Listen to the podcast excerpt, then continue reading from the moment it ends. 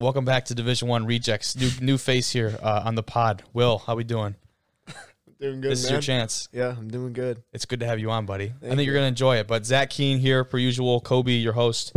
Today, two great guests. We've got two great guests today on the podcast. First, we have Coach Garland coming back. He was back on the show in November, uh, defensive line coach at Ellsworth Community College in Iowa. And then we have Matt Strzalkowski, who will be joining us from Concordia Ann Arbor, NAIA school downstate in Michigan. He's the co-defensive coordinator and safeties coach. He also played there. So really excited about that. They had a big week one win against Siena Heights. So they're like off and running into their season. Coach Garland and uh, Ellsworth, they play in less than a month. Like all these schools are getting after here in the spring, so I'm super excited about that. But in, for terms of the NFL conversation today, JJ Watt is an Arizona Cardinal. Talk about his move from Houston to Arizona, break down his contract, the impact of that across the league, free agency, all that great stuff. But then moving on, also, Russell Wilson is demanding some changes in Seattle. He literally gave his team like a list of teams that he would be open to considering, which is like a passive aggressive, petty type of. I don't really understand where that's coming from. requesting a trade, but nicely.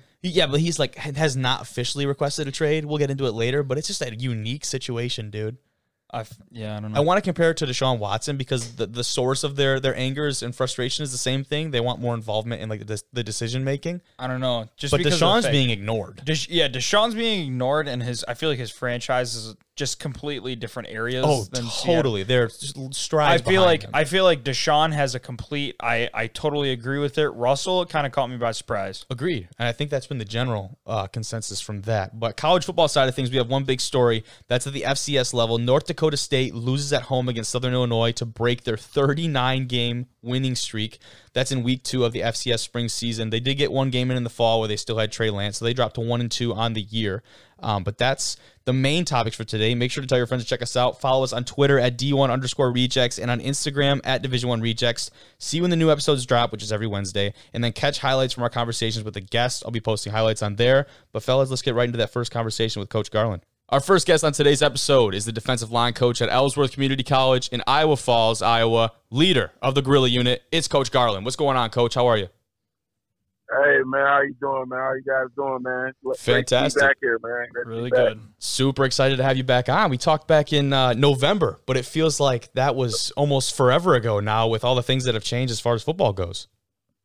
Oh man, time's flying, man. It does seem like it was a while ago.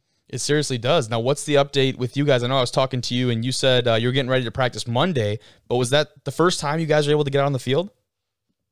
Yeah, man. So you know we're day two, man. We're about 26 days off from our first game, man. Yep. So uh, we're we're getting things rolling, man. And you know it's great to you know be back, get the helmets back on, and you know we go shells tomorrow. So uh, first two days have been been great, man. Guys are excited, man. Guys have been bringing bringing the juice. It's, it's just a good feeling, man, to be back and you know we got something to look forward to. You know, not just you know practice, but actual you know suiting up in 26 days, man. So it's a lot lot of excitement around here. That's good to hear. And I know you said you were uh, you were texting me. You just got out of a staff meeting. I mean, those are long days for the first couple practices, huh? Yeah, yeah, yep. Uh, you know, we just got got out of practice a little bit ago. Then, you know, just a staff meeting and you know, just to talk about how the day went and you know what we got going on for the next couple of days, man. So, you know, Sure. it, was, it was great.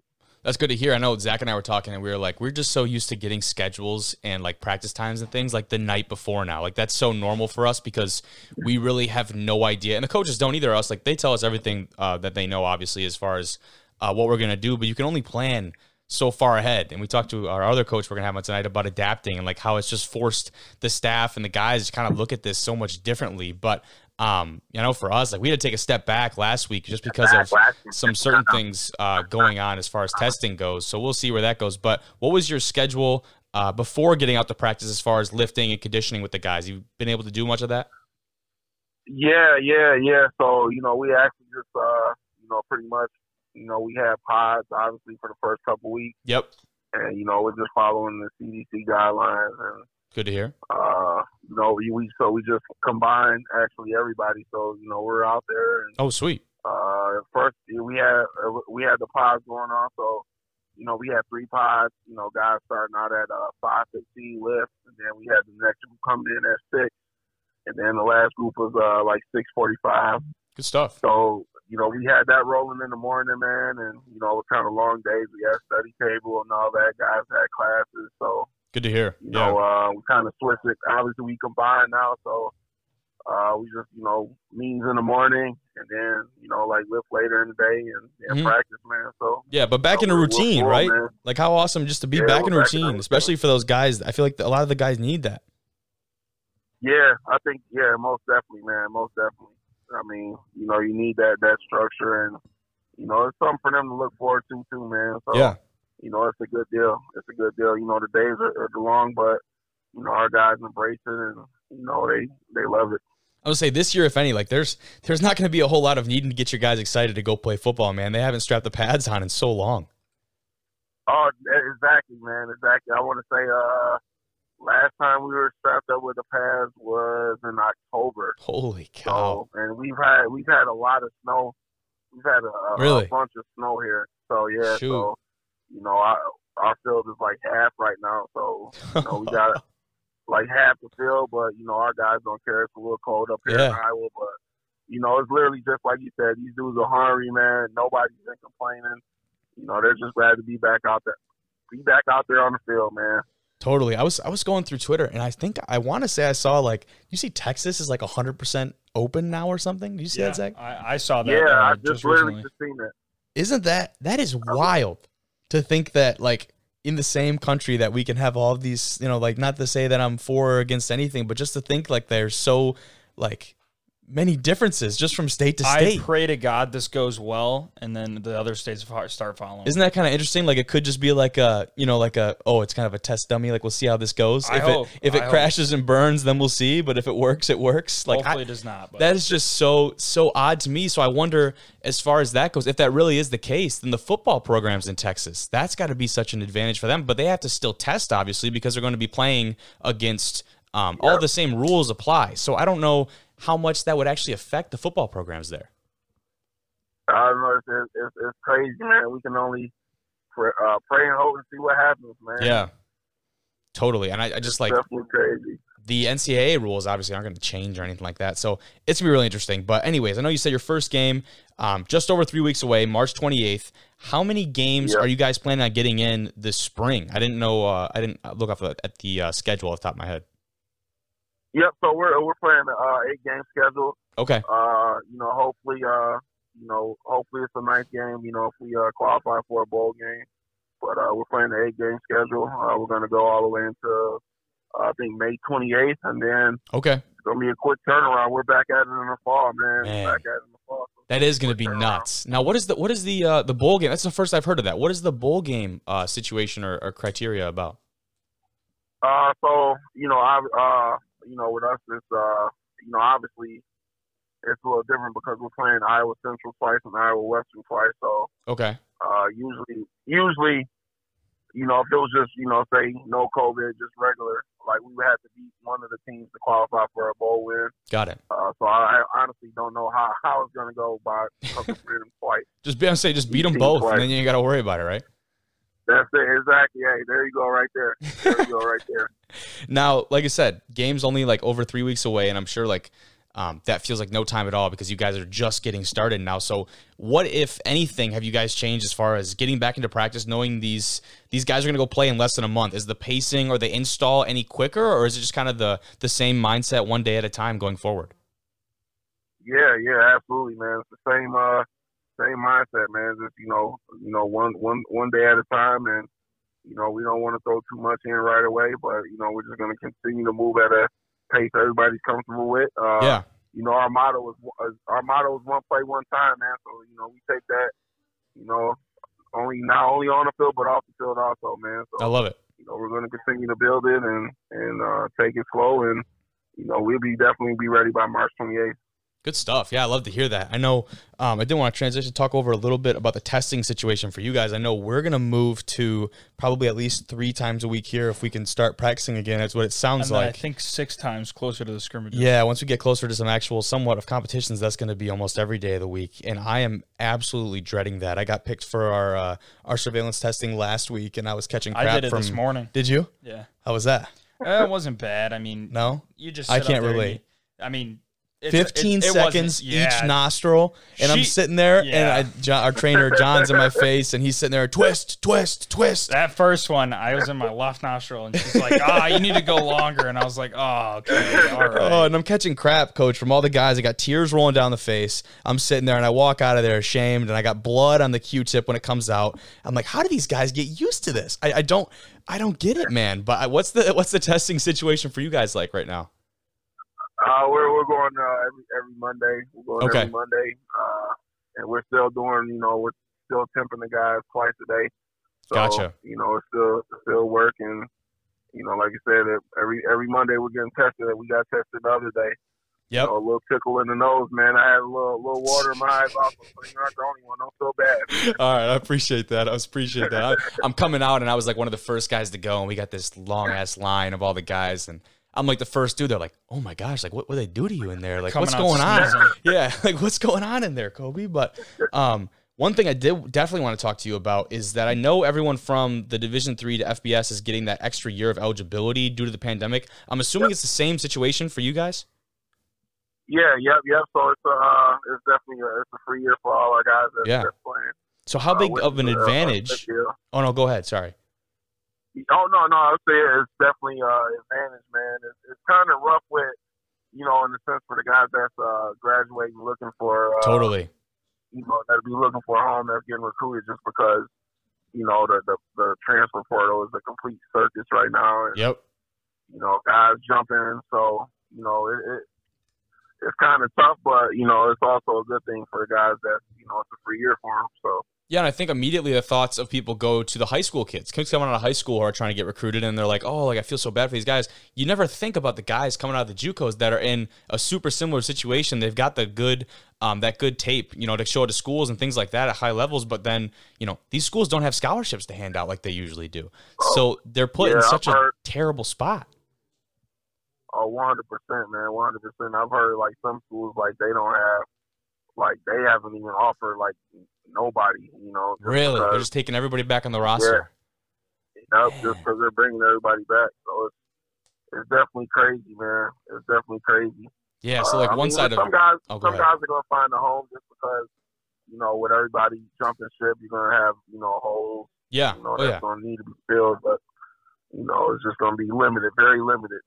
Of course, yeah. I know we've had a few guys that have uh, some new faces into the program here in the last uh, month or so, but that'll be really interesting. But um, like you're saying, I think that's a huge advantage, at least for the guys that are there right now. Not only do you get that year of development, physically, mentally, whatever, to get ready for these games, these eight games in the spring. Which, by the way, eight games that like that's a full almost season. I'm, I'm glad that you guys are getting that much game experience in. But the thing that I thought too is that obviously a lot of those guys are there because they were you know, maybe I know I have personally like Ari, he struggled in high school to keep those grades up at certain times. Like this is a great time for guys like him to go get that stuff taken care of. I know I've talked to him multiple times. It sounds like he's been um, he's been really on top of that stuff. So at least from from what he's told me. So I know for a lot of guys like that, this has been a great opportunity to get on top of that stuff and really put themselves in a great situation to move on after those two years.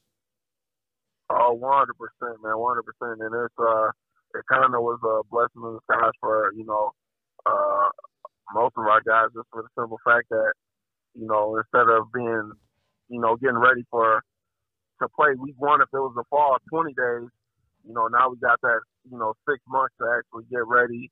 You know, Ari, put on he's put on some pounds, man. He's looking Finally, man. you know, a lot. Yeah, he's looking a lot leaner and and bigger than he did in the fall, man. You know, we got a great strength strength uh program. Our strength coach uh Ben Steinfeld's been doing a heck of a job with our guys, man. And you know, Ari's gonna be he's gonna be he's I'm looking to see what he can do this spring, man. He's gonna Good have stuff. a big, big spring, man. Hopefully he finally So- caught me because I was I was tearing him up because I, I still weighed more than him and I'm just this little like tree stump built thing. But I, he's got to he's got to pass me, man. I was like, there's no way, no business you should be uh, should be weighing more than me. But I've been that uh, my coaches have had me cutting here in the last couple weeks, so he's definitely passing me up by now. I don't know if I'd want to be blocking him right now, man. Oh man, he's gonna be coming off that edge, man. He is, man. He was edge, he man. was he was tough when he was giving it all in practice. But uh, Zach, go ahead. So, uh, coach, you and we're kind of in the similar situation. We're both coming off tough years. Uh, just kind of like, what's been the attitude been like in uh, trying to turn that around? Uh, you know, I just think our guys, you know, they're more. I think, you know, part of it is our, our guys are more confident, man. They're more confident. Good. Uh, Yeah. you know, we had we had a great fall. You know, though we didn't play anybody, we had, uh, you know, we had what over 30 practices. We had over Oh, good 400 stuff. live reps. Dang. So you know, them guys got you know they got, got used to the Yeah. system, got confident, and uh, I mean, I just think everybody's you know on the same page and, and just hungry, man. And it is good because you know a lot of people are already overlooking us and you know not expecting you know much from us, but you know Oh, yeah. we know we got here. And, and we're excited to rock and roll, man. We're, we're look, definitely looking forward to the spring. Good stuff. And all that matters is in that room, right? All the guys, all the staff. That's all that matters. Those outside opinions don't mean Oh, anything. 100%.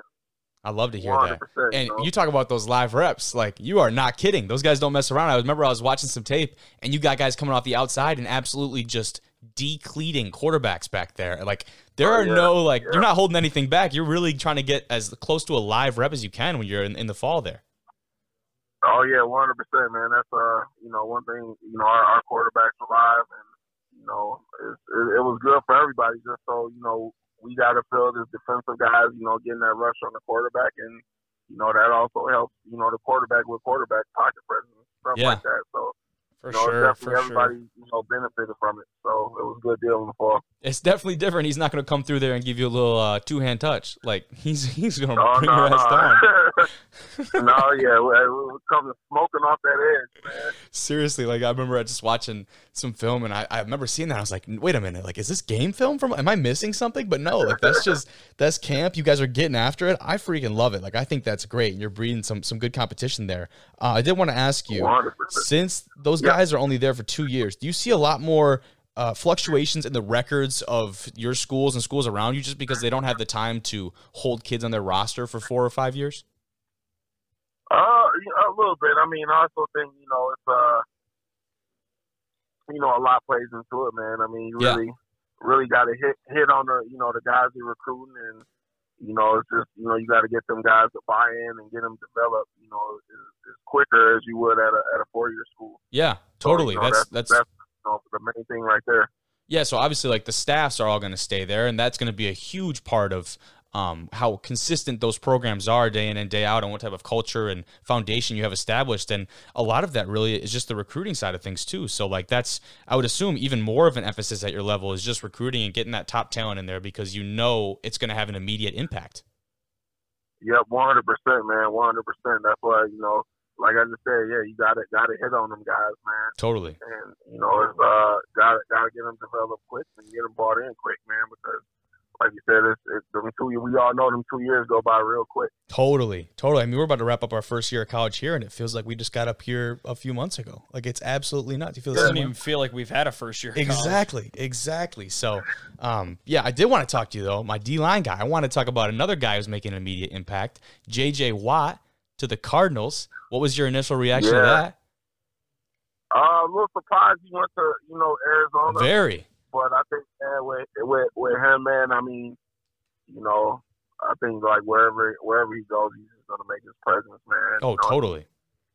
He still got a lot left in the tank, man, and I think uh, you know obviously he's a he's one of the top D linemen in, in the NFL, man. So he's definitely gonna make his make his uh, name felt. He's gonna make his presence felt, man, over there in Yeah. the NFC. So His I'm going to to be feeling that Arizona, presence too. man. Twenty-three million dollars Yeah. guaranteed, man. That is Exactly. unreal. I mean, for a guy that, like you said, he's got a lot in the tank, and Arizona obviously believes that because for where he's at in his career, that those are unreal numbers. Yeah, I mean, they're they're, they're getting a guy. I mean, they they They what they're investing in. Yeah. So as long as he stays healthy, man, he's gonna be he's gonna be you know pretty pretty damn good. Yeah, and talk about a leader and a guy to build around for a team like that in the in the NFC West. There, that division is like one of the it, one of the if not the toughest in football. That's going to be just absolutely awesome um, to see him playing for the Cardinals there. But um, that's all I really got for you, Coach. Really appreciate you coming on. Hey man, I I appreciate it, man. Like I said earlier, man, uh, love what you guys are doing, man. Keep up the great work, and uh, you know, good luck with football and everything this this uh this spring, man. Appreciate And, that, uh, Coach. you know, I love to be I love to be back on another time, man. Whenever you guys want me back on, You love know to it, man. You know it. I'll be following you guys. We'll have to catch up after you guys get some wins here. Yes, sir. Yes, sir, man. You guys take care, man. Love to hear it. All right, Appreciate see it, you, Coach. Coach. All right, have a good one. Great talk with Coach Garland. I know Zach, you weren't there for that first conversation back in November, but uh, he's the man. For sure, for sure. We're getting him back on the season after, or back on the show, excuse me, after his season. I'm super excited about that. But we started talking with him. JJ Watt is an Arizona Cardinal. It's so weird to say. Watt and the Cardinals agreed to a two-year, $31 million year, deal, excuse me, with $23 million guaranteed. And supposedly it's full of these interesting ince- incentives based on his play. So depending on what his stats turn out to be, how many snaps he plays, he could be even getting more money than that. Yeah. Unreal. For a guy that is this late in his career, who's had some pretty substantial injuries, right? The shoulder was one that has come up a couple times, an elbow, I believe. Yeah, his elbow with the Yeah. knee brace on his arm. Exactly. Like a straight up knee brace that you see like college linemen and stuff wear. That goes on his arm. The fact that it fits, Some it's an alpha move. that's terrifying. Can you imagine blocking a dude that's wearing a knee brace on his arm? I probably wouldn't want to. But No. That's like no, that's like that's a business decision. You move out of the way at that point. Um, but out of all the divisions you could go into if you're JJ Watt to try and get a ring, right? We thought about oh he might be going to Green Bay, Green Bay. There's like an obvious need for him there. Thankfully he didn't. That would have sucked. Um, he could have gone to Tampa if he really that wanted That would to. not have sucked. He really could have gone to Tampa if he really wanted to ring chase. Pittsburgh, where both of his brothers were. The Browns were an option to team up with Myles Garrett and, and be in that dominant division. But he goes to the NFC West. That might be the last one that anyone would have considered, considering how competitive that division. I mean, he's obviously not ring chasing, right? I don't think so. No, I mean the- making that move. Well, he thinks he's ring chasing, but not like he's not setting himself up. He wants to grind from the bottom. Yeah, and I think that's been his mindset ever since he got into the league almost. He obviously thinks he can win in Arizona, right? Because he wants to be a part of a winning culture. That's why he's gone out of Houston. Yeah. But like Arizona, they finished last in their division last year, right? I think he knows that they have the pieces. I think oh, they definitely do. Like that, I don't think that's in question. And he gets to reunite with uh, DeAndre Hopkins. That was a huge Let's thing. finish I what think we that was started. a huge thing. That was the tweet. Let's finish what we started. That's what uh, Hopkins said. Um, but assuming Russ stays in Seattle, they're obviously going to be a contender. You got Stafford joining the best league in the defense in the Rams. And the 49ers, people forget, were in the Super Bowl just a year ago, and they were plagued by injuries this year. That Yeah. division is so loaded, like beyond loaded. The only other one that I can think that would be even close to that would be the AFC South or AFC North, excuse me. Um, Steelers, Browns, Ravens, all three teams make the playoffs, but then you have the Bengals in the bottom, and it's not. It kind of like ruins their. But now you have Joe Joey Burrow, B. a Joey B's Joey coming B. back healthy. All of a sudden, that division is going to be dangerous, like top to bottom. I feel like I think because so. with Joe Burrow, that team has a chance to beat anybody pretty much. almost anybody. I mean, they're not going to beat anybody. But I mean, outside of that, the AFC North and the NFC South, those are two top divisions. I don't, I don't know, man. I, I don't really don't understand it. Arizona's chances of winning that division went from plus seven hundred to plus five twenty five just from signing Watt. Yeah, I mean, And it's kind of the same thing that happened at Tampa, though. Yeah. Oh well, yeah, but like the interesting thing about that is like obviously your chances are going to go up when you get a quarterback. But yeah, but I mean, the second end. guy in line though, Pat is a um, pass chaser. That's literally what I was about to. That's Pass that's what chaser? that's what I was about to come out of my mouth. Pass rusher. Pass rusher was about to come out. Yeah. You think so? That's the second. no, that's definitely. Well, I mean, that's um, when you look at the pay in the NFL. That's true. If you can get after the passer, I think that is the most second valuable position in the game. Yeah. That and the, I, I, I mean, I think corner's pretty good too. But I think the way that you think about the position, Second most valuable defensive end there. I as far as sec- pay goes, yeah. I think you might you might be onto something. no, I no, it, no, that's a fact. Is it? It is his second most highly paid position. Wow. I think, honestly, I think middle linebacker should be Oh. will be over here. Yeah, Will, we got a Will. middle linebacker Yeah. on the pod. Speak. What do you speak, what are you speak on making? some- What are you making speak on here? it. What you say? What are they paying you under the table here? Yeah. What's, uh, I'm not getting much, man. Okay. Yeah, quit, quit winking at me over there. Loki, Yeah. we should Quit cut that out. winking. We should cut that out. Just in case. Just in case we should cut that out. No, we're not getting it. I will uh, here clear endorsement. Uh, Northern Michigan athletes are not paid in any way, shape, form, or fashion. There you go. You feeling better now? Oh yeah, what but they you, we need to say that for legal reasons. um, but Will, Yeah. middle linebacker. That's like the leader of the defense, right? So It's like the quarterback why- of the defense. So why aren't they compensated as such? That's my question, I guess. If you had if you had a take on it, right? Because that's obviously a really vital position. I don't know. What do you yeah, think? I understand. Uh, Like getting to the quarterback super important. But like if you don't have that that strong center of the defense, what do you have? I don't know. it's a good Who- question, man. It is a good question. That's why I'm posing it to you. Yeah, I know.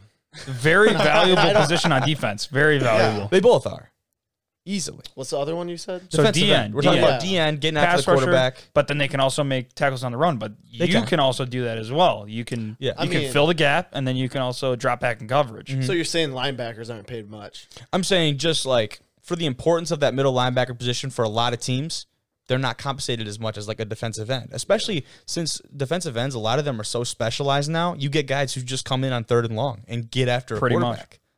That's what's crazy to me. If you're good at one skill, like you're gonna go make bank. And obviously you need to be physically gifted as hell. Unlike a Brian Urlacher, yeah. my favorite, but uh, Yeah. and then Bobby Wagner, all those guys. Yeah, those yeah, are super yeah. talented guys that are game changers. Not Yeah. saying that defensive ends aren't because they Mhm. definitely are. Pass rushers are an But the middle position. linebackers are in on every play. Exactly. That's what that's what my feelings are. They gotta be I feel like that should be a huge thing. That definitely the quarterback of the defense. They call the most of them call the plays. Do they not? They they pretty sure they're they're the ones with the mics. Yeah, So. I was just saying, Right. you get one headpiece Yeah. on defense, and I know that usually go usually goes to the middle linebacker. pretty sure some get safety, but that's it. Yeah, Like some of them are safeties. I mean, you're the starter now, so are you getting the headpiece? yeah. I wh- am not. when is this coming? when is this coming? Decor- we don't have headpieces. do No, we don't. no- I'm, I'm totally. it's- Is that at, no? Is that at Division One though? Um, No, no, no, it's just it's- that's it just is pro. only professional. pro, Yeah. I remember I asked my high school coach You- if I could get a headpiece.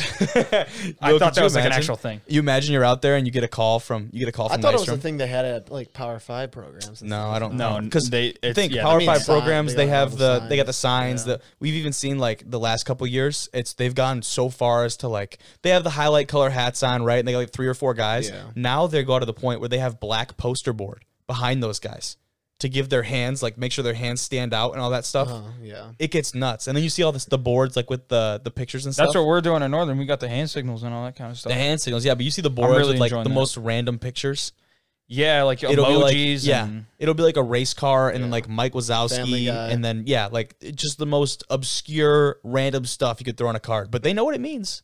uh, I mean, all of it has a rhyme or reason. Yeah, which I think is hilarious. Could you imagine your job being sitting up there and just kind of figuring out what Mike Wazowski means on a little sideline board? Yeah. Monster, monster. Maybe they call their play Monster, Monster got Inc. stuff. Yeah. Yeah.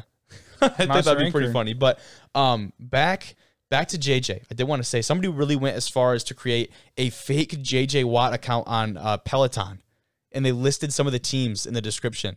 And like so many people and so many news outlets are picking up this story that he had to come out and tweet like, I don't even own a Peloton. Like I don't have a bike. So stop. He put like Green Bay, Buffalo, and Cleveland. S- Like someone did that in his bio. I feel like those weren't far off though.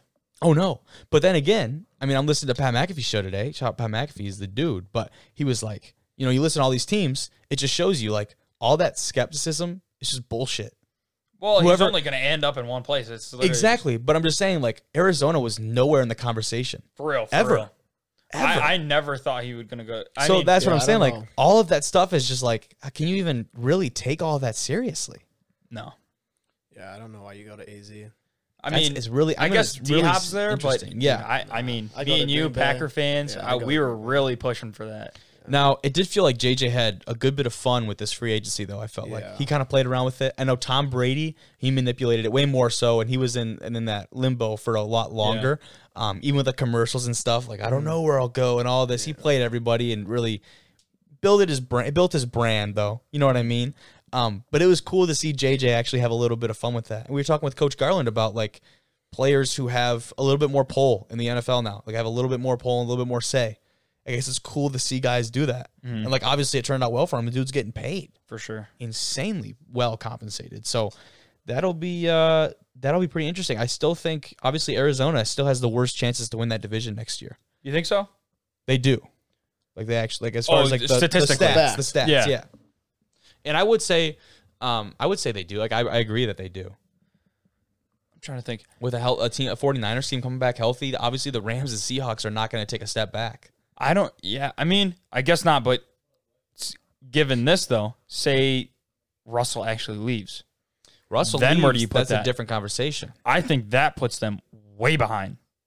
Yeah, I, w- I would agree, especially with the offensive line struggles that they've had, and that's been a, a big point of the frustration for Russ. I think that is huge. I mean, Russ has Let that Russ ability to run, throw on the run, all Yeah. that kind of stuff.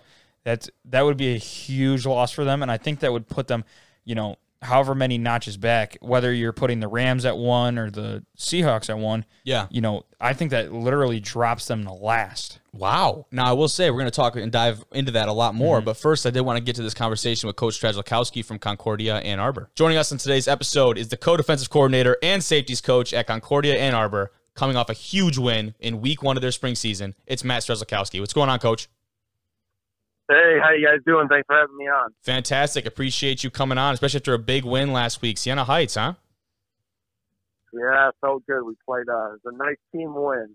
Yeah, seriously, score ten to seven there. So I know, like for a lot of people, that's uh that's an interesting one. But I mean, you're a defensive coach, so like you got to love that. I feel like. Yeah, you know we've uh, definitely over the years I've been at Concordia, we've uh, we've had some crazy endings to games, and our guys, as we talked about, playing fourth quarters, and no matter uh, you know if the offense is scoring a lot, if the defense is getting three and out, you know we tell the defensive guys like you know you signed up to play college football to play defense, so if you get a chance yeah. to play more defense, it's like go on and get off the field. Totally, and you guys were you've been nationally ranked the last couple years. I know last year up um, close to twelfth, but for you guys to be playing against the level of competition you do each week, I mean that defense is a huge part of it. What was the uh, the scoring like in that game? When were those when were those touchdowns from uh, either team? What was the pace of it? So everything happened kind of in the first half. Um, Really?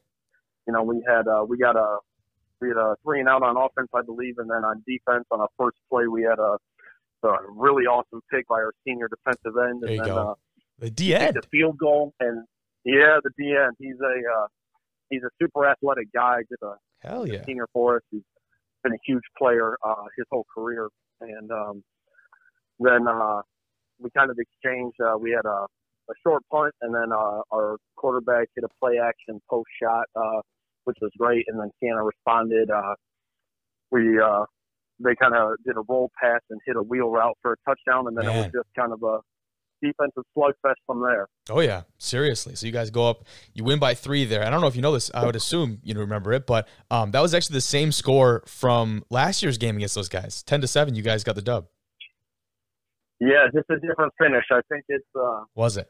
I think we won't beat last year's finish for sure. We scored. Uh, we led for 11 seconds in that game. No right the end, way. so that was a That is awesome. yeah. So that was a that was a barn burner. Oh yeah, you're definitely not forgetting that one. Jeez, um, I talked to one of my buddies who plays for Siena. He's a younger uh, underclassmen wide receiver. He didn't see too many minutes, but um, he was talking about the rhythm of their offense and how it got totally just disrupted, especially in that second half. What did you guys do to really put them in those uncomfortable situations? Yeah, you know, I mean, Siena, they're they're a phenomenal football team. They got a lot of talent Yeah. on uh, both sides of the rosters. But for us, I really feel like on defense, you know, Coach Shu, he uh, is our head coach and also calls the defense as well. And he Okay. put guys in great positions all day long. And then uh, our guys just played fast with a lot of confidence. And uh, that's what we look for them to do. And the players uh, made big plays kind of all day long. And um, we just felt really good about our tackling at the end of the game as well because we know when we play Siena Heights, it's going to be a physical game, and uh, it's going to come down to blocking and tackling. And uh, we tackled really well on Saturday, which definitely helped us. That's awesome. Yeah, that's awesome. Now I want to say, um, how many practices did you guys have going into that? Because I know it's going to be interesting to see. You know, you guys got to squeeze this spring season, and how many practices you get before you actually had to go out there and uh, strap it up?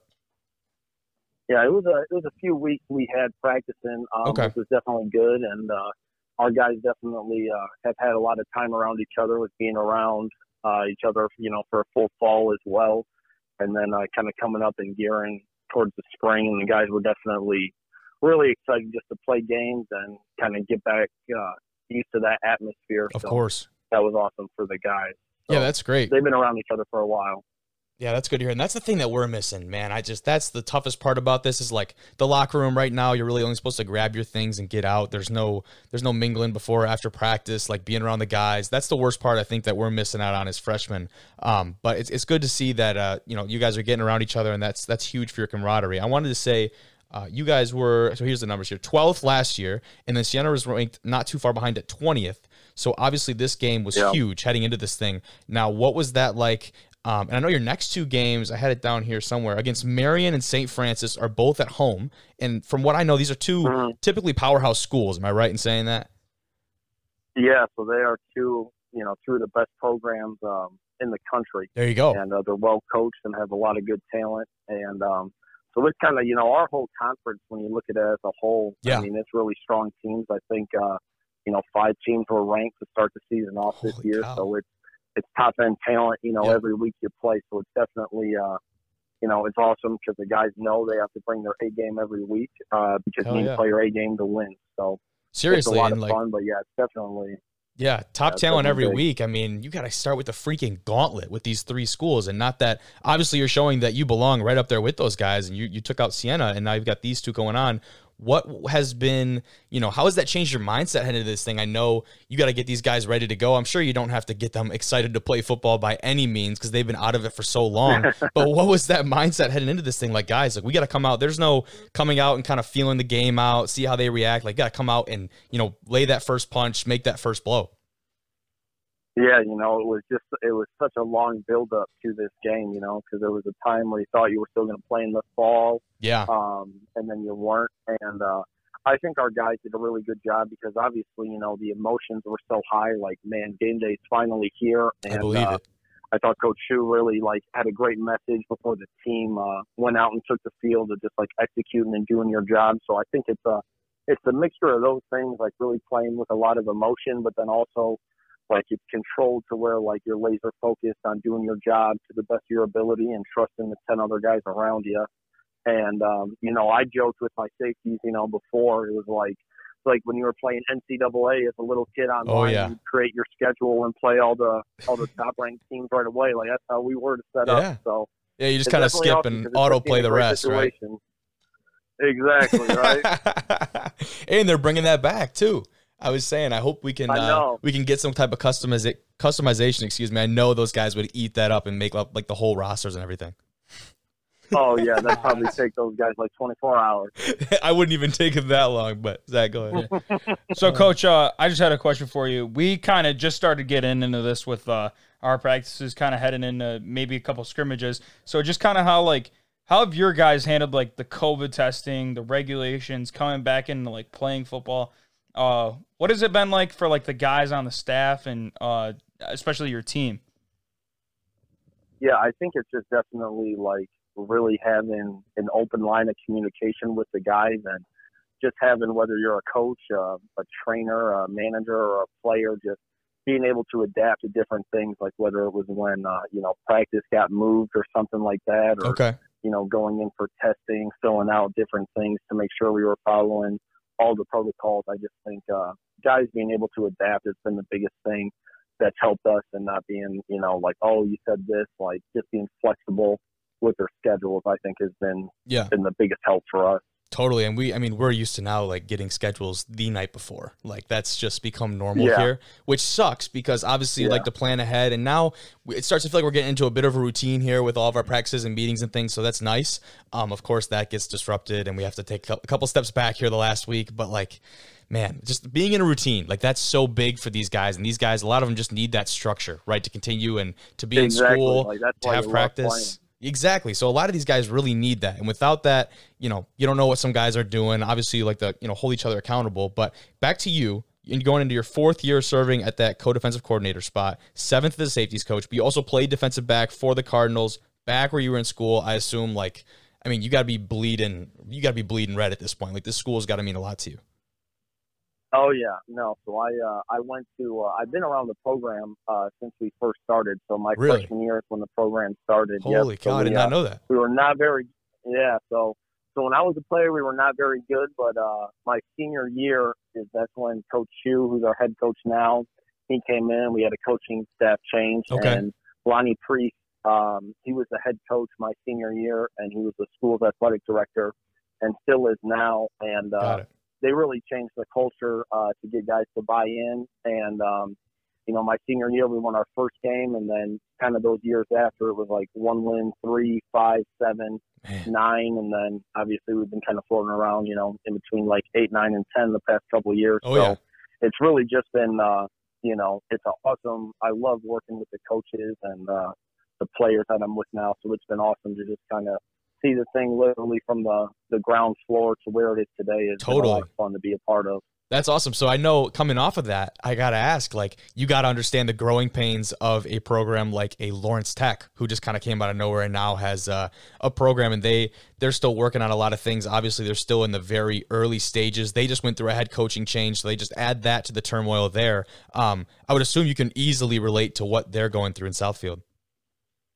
Yeah, no, it definitely, uh, I can definitely relate to that. I've been through that. And, um, you know, Coach Mitchell, uh, the coach at Lawrence Tech, he Oh, yeah. was one of my coaches at Concordia. Was he really? Well. He's a great guy. I Uh, love yeah, Coach so it, Mitchell. uh, yeah, yeah, no, he's an awesome guy, and uh, you know, I think the thing that I really realized, you know, kind of, you know, my senior year, and then, um, you know, when Coach Pries and Coach Shu were there, is just like how having the culture and guys buy into that is so important, and um, you know, I think a lot of coaches like they'll all preach culture, but it has to come from like a genuine spot where the guys really want to buy in. And, Totally. Uh, that's where I think like Coach Shu's really done awesome with that because it's like the players will run through a wall for him, and uh, you know the coaches will as well. So he's uh, there you go. he's really built it the right way.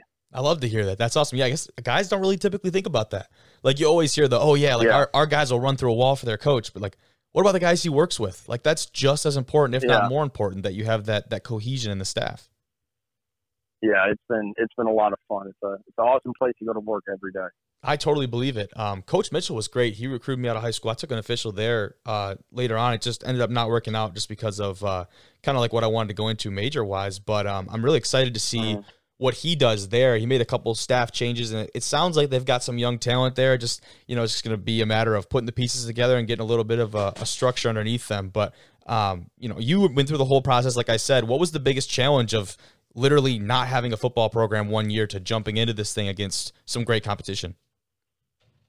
yeah, I think you know when when I was a player, I think you know when I first started there, you know we didn't have the the stadium we have now. We were playing at a high school, and Oh um, man, we just really couldn't. Yeah, we just really couldn't get retention yeah, um, of guys. You know, from my freshman year, I get um, that. We lost quite a few guys, but um, you know, I feel like once you really get it established and get guys to stick around, and um, that's where it's like we're able to, you know, the guys we recruit, they stay at Concordia and they graduate, and um, that's been kind of, I feel like the biggest thing is like getting guys to buy in and and wanting to be at Concordia. Um, that's been the the biggest thing that we've been able to kind of build this program on. That's so good to hear. yeah, so coach, uh, in your conference, who would you guys say are your rivals? You know, I think it's definitely, you know, Siena Heights is our rival just because we There both started around the same time. So we play every year. So, um, Close games, too? Rivalry. Yeah, Yeah, yeah, really close, hard fought games. And, um, we're both really physical football teams. And, um, you know, really everybody, you know, we play is, is such a hard fought game and so close. Like when you look at our schedule, like games are hard fought. You Mhm. got to play four quarters. So, so every game is definitely a tough one.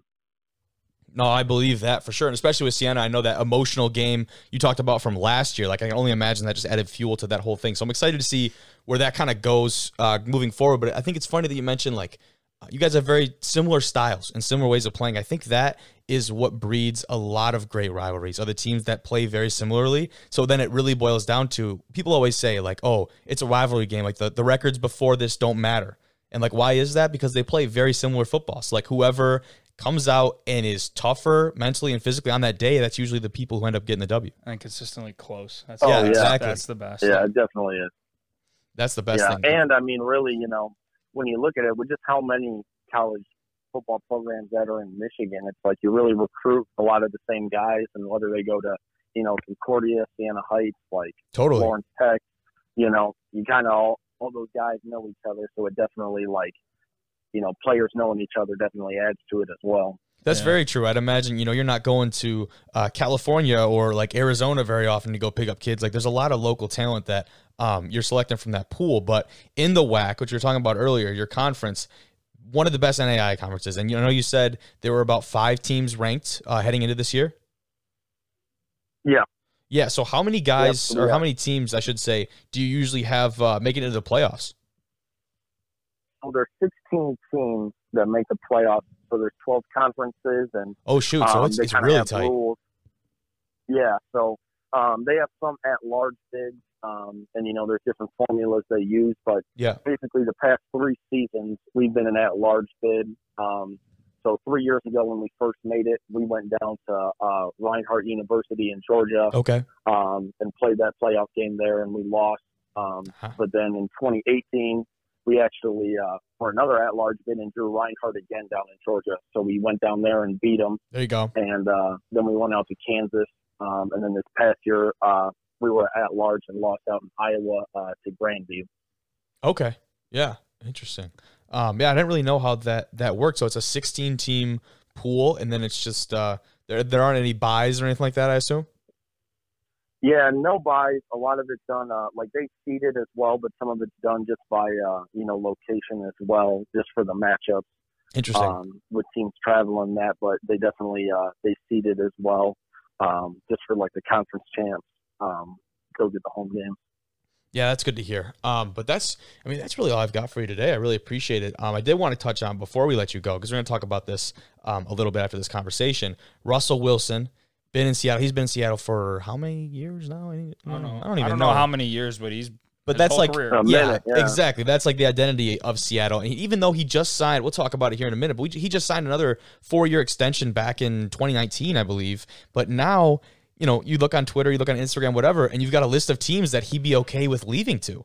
Like, what could you imagine being a coach or an owner in that situation, and your franchise quarterback is just like, yeah, you know, I don't know if I want to go or not, but if you're gonna get rid of me, at least send me to one of these spots. Yeah, it's it's crazy, and definitely you know whether it's uh, you know Russell Wilson or you know it's Deshaun Watson as Yeah. well. It just shows how much power the players have. Um, which I definitely, you know, I definitely like that those guys, you know, have some control in it with their Of contract. and uh, it's definitely like you know you really have to build and build a team around them because I think uh, it's definitely you know there's a lot of teams that can put a great plan in place for superior talent like Russell Wilson. Yeah, totally. And I think like you you touched on it perfectly. The base I wanted to hit was that power of the player, and I think that's a trend that we've seen turn or change just very recently. The NBA has a super strong players association. The NFL, the NFLPA is kind of lagged behind a little bit in some of those aspects. You see these NBA they make the super teams whatever. That's not because of the agents. That's because of the guys and they want to go play with the top talent. They demand it and they get what they want. So the NFL, for them to start introducing that, that ownership of the NFL has had this like iron grip on the contracts of so many guys for a long time. And I think we're definitely starting to see that change a bit.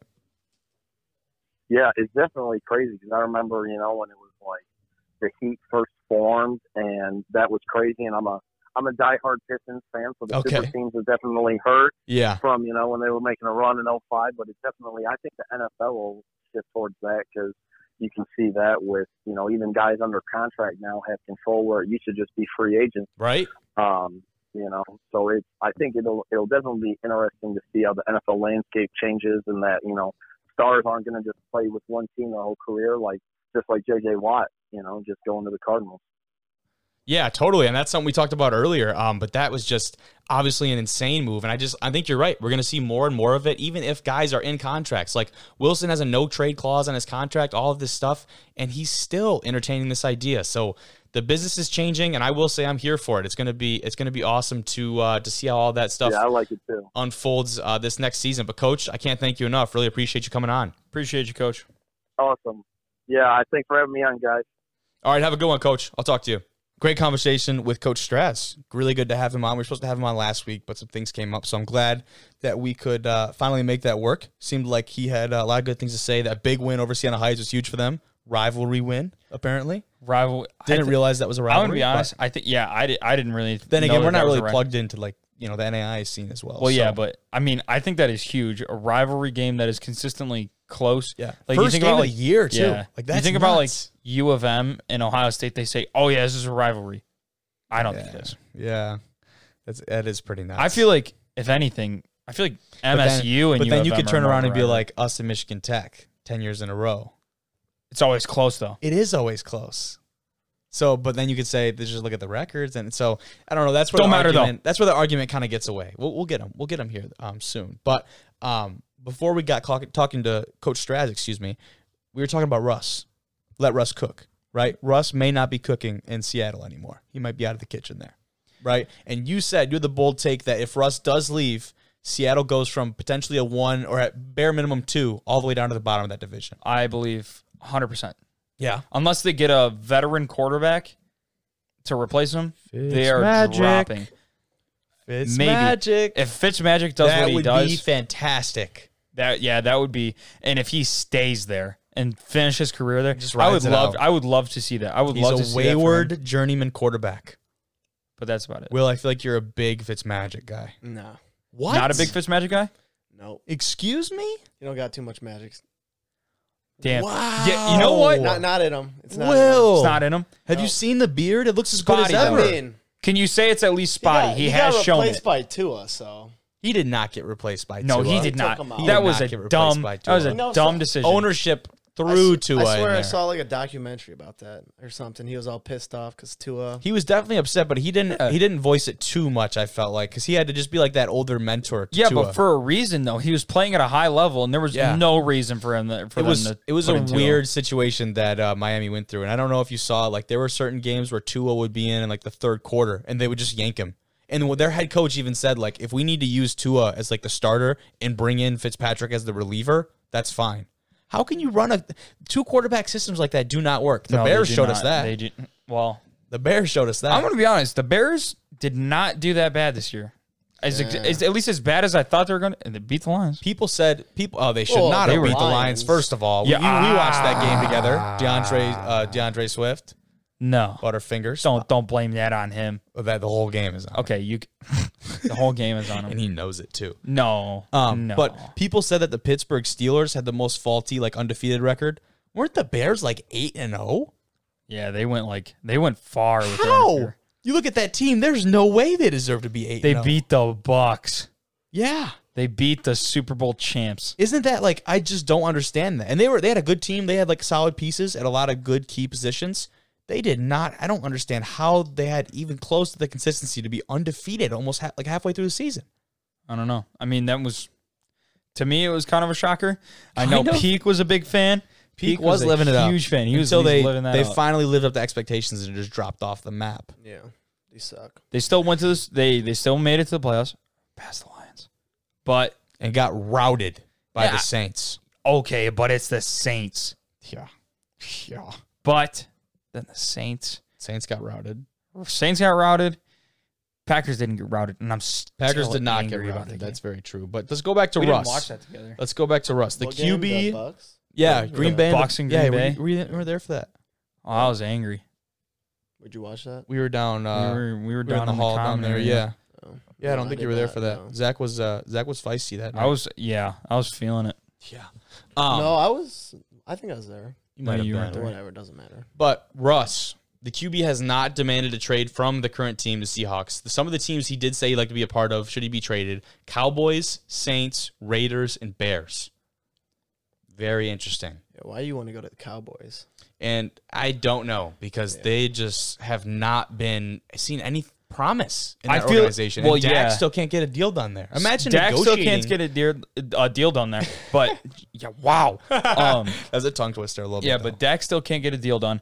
But he honestly, I feel like he's proven himself. No, you know, judging on what happens after that gruesome injury, hmm if he comes back and plays at this, the same level, I think he's a franchise quarterback. But Yeah. Oh, I 100% agree. And we saw, like, even after he was injured, I don't know if you knew this. You probably didn't. Still even led. after he was injured, he still led the league in passing for, like, multiple weeks. Okay, I two or didn't know three. that. Yeah. That's after he crazy. was done, That's crazy. Dudes are going out and putting up, like, video game numbers, and we just forget that Dak was dominant. He was going insane. It's just recency bias. and his team was still losing. yeah, His team was still getting dominated, and he was Dude. putting up stupid numbers. Can we put some good athletes? Why are we go? Why are all the good players going to the NFC West? Can we get some athletes in the NFC East, please? Holy crap! That is the worst.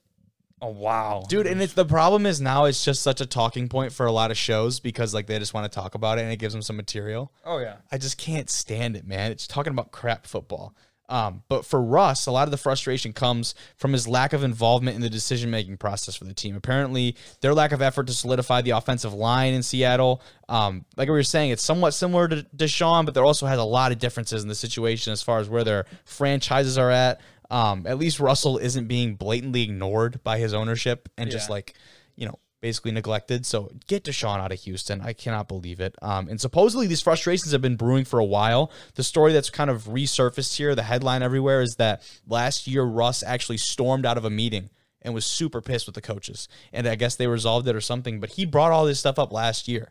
And I guess that might have just been thrown under the rug for some reason. I didn't hear about it, so probably It's pretty easy to throw that stuff under the rug when you're having success, though Oh yeah, right? All of a sudden, you lose to your division rival in the playoffs. These things start to resurface, Yeah. right? So when you're losing, that light gets shined on you a lot more, which is interesting. Now, I did want to talk about his contract. Wilson still has a no trade clause in his contract. That would have to be waived in order for him to get a deal done. And if you were traded before June 1st, it would be a $39 million cap hit in dead space for Seattle.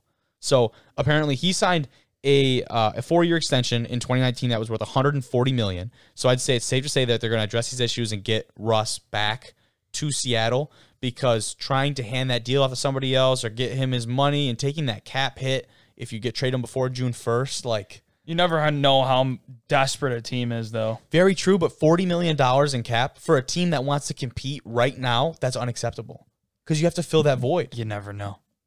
I just can't see it happening. I really I mean, cannot see it happening. I-. I, I think he stays in Seattle, but you Yeah. never know. You never know. At this point, you never know. So is Pete Carroll the problem here?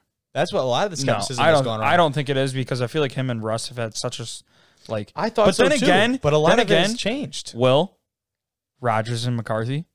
You would have thought. Oh, you would have thought that they had a pretty solidified, and he wanted McCarthy out.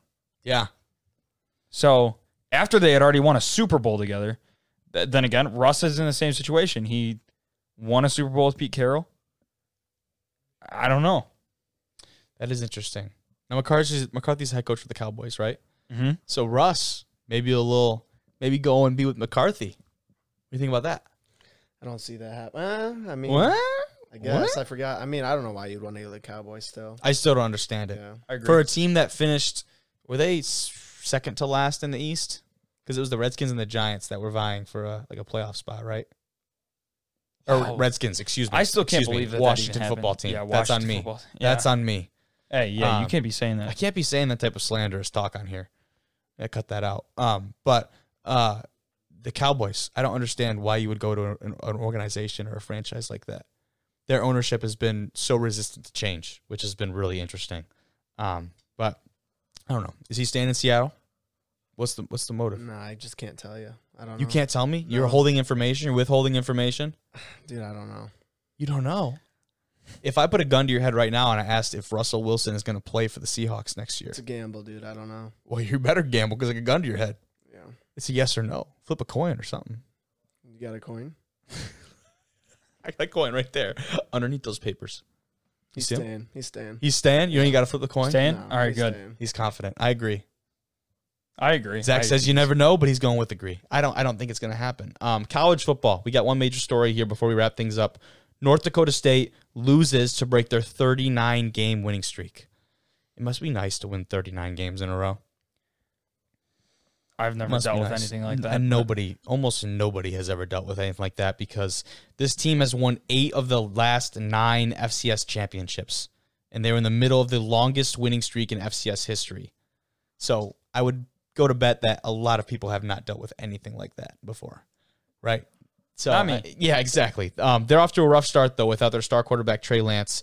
Uh, transfer quarterback Quincy Patterson from Virginia Tech. He was the backup there. He cannot play this semester due to uh, like the transfer portal rules or whatever That would have been huge. right? To immediately replace that spot. So I know they've got some underclassmen that's playing right now. I forget the name off the top of my head. And obviously they've endorsed him and they're confident in him, but it's just not the same.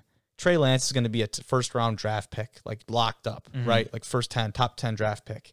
Um, Carolina. and the drop off, yeah, that's what they're saying. And the drop off from that to some underclassmen that has, does not really have a lot of experience, I feel like you just had to expect that. Yeah, I mean, I thought you know NDSU had a really talented team all around. They still do. And it's not like they're out of anything. They have Oh, one no. loss. Like they'll be, I'm sure they're still going to be competing for something at the end of the year. But we'll just see how they have to figure it out. Now, Yeah. they lost to Southern Illinois. Yeah, aren't they pretty bad? Pretty crazy. I don't, I don't know. I haven't really looked at their record. I actually do want to pull it up here, but um, like when you think of teams that could have possibly beat them, there's a lot of really good teams in their league. We had uh, we've had multiple guests on from uh, Northern Iowa, and like that's a solid team. You got South Dakota State. South Dakota Um, State lost to North Dakota. That was a big game. They did, they did. Yeah, I was just gonna say I thought North Dakota's doing pretty good. North Dakota, yeah, no, North North, Dakota's- Dakota's got a solid team typically too. They just joined the conference, didn't they? did they? They I didn't weren't know in that. it last year. Yeah. Um, so North Dakota They're in the actually Big beat. Sky. Are they? Yeah, they were. North Dakota beat Southern Illinois week one, 44 to 21. And then Southern Illinois, excuse me, turns around and beats North Dakota State week two. That's crazy. So Um, does North Dakota finally take down North Dakota State? I think so. You think this is the year? Maybe. That'd be pretty nuts, wouldn't it? don't- they usually play? I don't think they usually play. Do they? I don't think they normally did until the playoffs, but Yeah, I don't I don't think they're in the same league, but again, I could be wrong. but now they're in Um, the same conference. So I don't know. Yeah, but South Southern Illinois sits at one and one right now. I don't typically think that they're a team that's going to be competing for a lot of, uh, um, you know, like playoff contention or anything like that, right? Southern Illinois. I don't. I mean, you know any I've guys? never You know any guys playing there? No. I don't really think so. So that'll be interesting to see. Um, but back to NDSU, they were down 17 to nothing first half. They had a hail mary going into halftime to score, um, and that could have been like the momentum change that they needed. But basically, I just wanted to you know point that out because that's how one sided that game was. You know what I mean? Um, the Southern Illinois is absolutely dominating them. How do you bounce back from that? Like 17 to nothing, and then obviously the final score was 38 to 14. So they got destroyed in the second half too. That's just got to be a morale killer. You know what I mean? How do you how do you bounce back from something like that? I don't know. You don't. You don't. you don't. you just don't. Even if you're NDSU. Yeah. You're gonna have a losing year. So their head coach at Southern Illinois is Nick Hill. He's in his third season. His record is 10 and 23. I was trying to look that up. Yeah. So they're not a team that should by any means beat North Dakota State, which is very interesting to me. Um, but the Bison, they continued to be dominated in the second half. Like I said, they only scored one more touchdown. That was late in the fourth quarter. So that was like a pity touchdown. That wasn't really, you know, a game changer Yeah. or anything. That was late in the fourth. It was 38 to 7. They make it 38-14, make it a little bit more interesting. What's pretty interesting too is that Matt Entz, who's the head coach for NDSU, that was his first career loss in his uh, third year. Hmm. Second or third year. Um, but imagine that. You come in and inherit this program and then it's just taking W's like left and right. Yeah. Not to say that he's not qualified as a coach. I'm sure he's an absolutely great coach because they haven't dropped off since then. Yeah. You can that can only be expected when you lose a quarterback like that. But for NDSU, man, that sucks. That really sucks. I should ask. You know who I should get on here is Nystrom and have him talk about that. Yeah. Right from being probably- there, Yeah, he'd probably know. talk about yeah.